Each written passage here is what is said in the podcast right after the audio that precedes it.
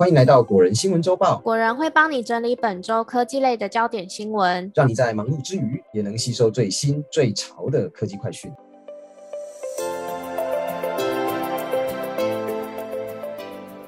大家好，我是 Robert，嗨，我是 Silver。本周的果仁科技周报有五则新闻要跟大家分享，包括 YouTube 价格调涨、iPhone 十五的传闻，以及今年 Apple 可能不会推出新的 Mac 等等。没错，那我们话不多说，赶快开始介绍吧。第一则新闻是 iPad 十的 USB-C 传输速度遭限制。苹果最新的 iPad 十一改过去使用的 Lightning 传输规格，迎来了跟其他款 iPad 一样的 Type C 界面。它使用 USB-C 充电，可以让使用者减少传输线的转换。不过呢，最近有消息指出。iPad 十的 USB-C 传输速度其实比其他款同样使用 USB-C 的 iPad 还要慢。根据外媒 The Verge 针对 iPad 十进行的评测报道指出，iPad 十的 USB-C 传输规格似乎跟 iPad Mini、iPad Air 不同。iPad 十的 USB-C 界面传输速度仅有最高四百八十 Mbps 的速度，也表示 iPad 十的 USB-C 仅有 USB 二点零的规格。基本上跟 iPad 九的 Lightning 速度相同。当然啦，这件事苹果在发表的新闻稿以及后续的相关资料中都没有提到。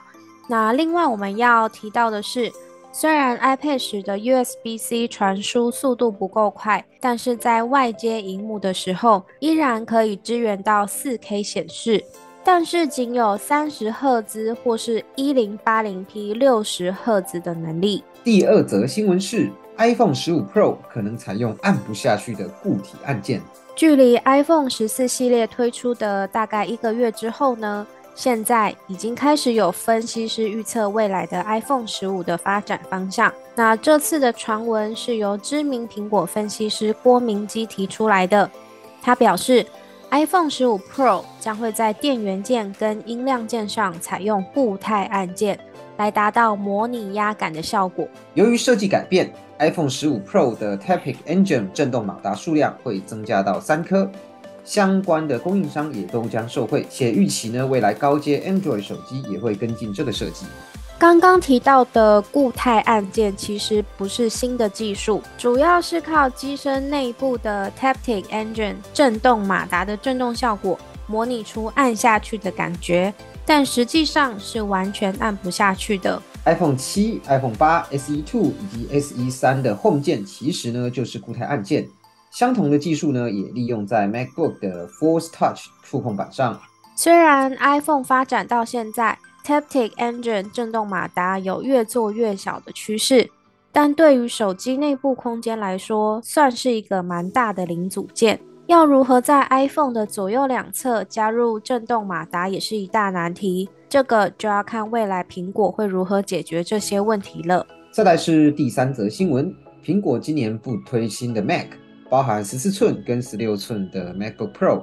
许多人都在期待今年底苹果会替十四寸跟十六寸的 MacBook Pro 换上 M2 晶片。虽然从 M1 到 M2 并不是非常大的升级，甚至外形应该也不会有改变。但是有许多人正等待苹果发表这两项 Mac 新品来准备下手。但是根据彭博社记者消息指出，苹果今年呢可能不会再推出任何新版的 Mac 产品，包含十四寸跟十六寸的 MacBook Pro、M2 版的 Mac Mini 以及外传的 M2 Extreme 版 Mac Pro。这名记者表示呢，苹果预计会把上述的这三款 Mac 都留到二零二三年的第一季再推出。那苹果执行长 Tim Cook 在本次的电话财报上面也说了，今年的所有产品阵容在假期已经确定，这里的假期推测就是圣诞节假期。那这也被暗示为苹果今年不会再推出新版 Mac 产品的一项证据了。还有另外一种可能。就是新品可能搭着 Mac Pro 的发表会上一起推出，但就会像是现在的 M2 版十三点三寸的 MacBook Pro 一样，只是轻描淡写的念过一次规格就结束了。二零二三年第一季发表会主要的看头还是在 Mac Pro 上，这将是专业级工作站首次使用 Apple Silicon 自研晶片。也是这款晶片接受真正专业级别需求考验的时候。如果大家有在期待新版的 Mac Pro，可以好好准备一下荷包。明年第一季呢，有很大的机会可以看到新版的 Mac Pro 推出。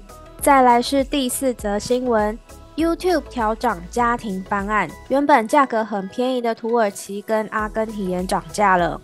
YouTube 呢，最近在寄送给 YouTube Premium 使用者的电子邮件中表示，目前允许最多六人登录的家庭方案月费将会调涨，各地的调涨幅度也不同。以美国来说，每月费用将从十七点九九美元增加到二十二点九九美元，涨幅来到百分之二十五以上。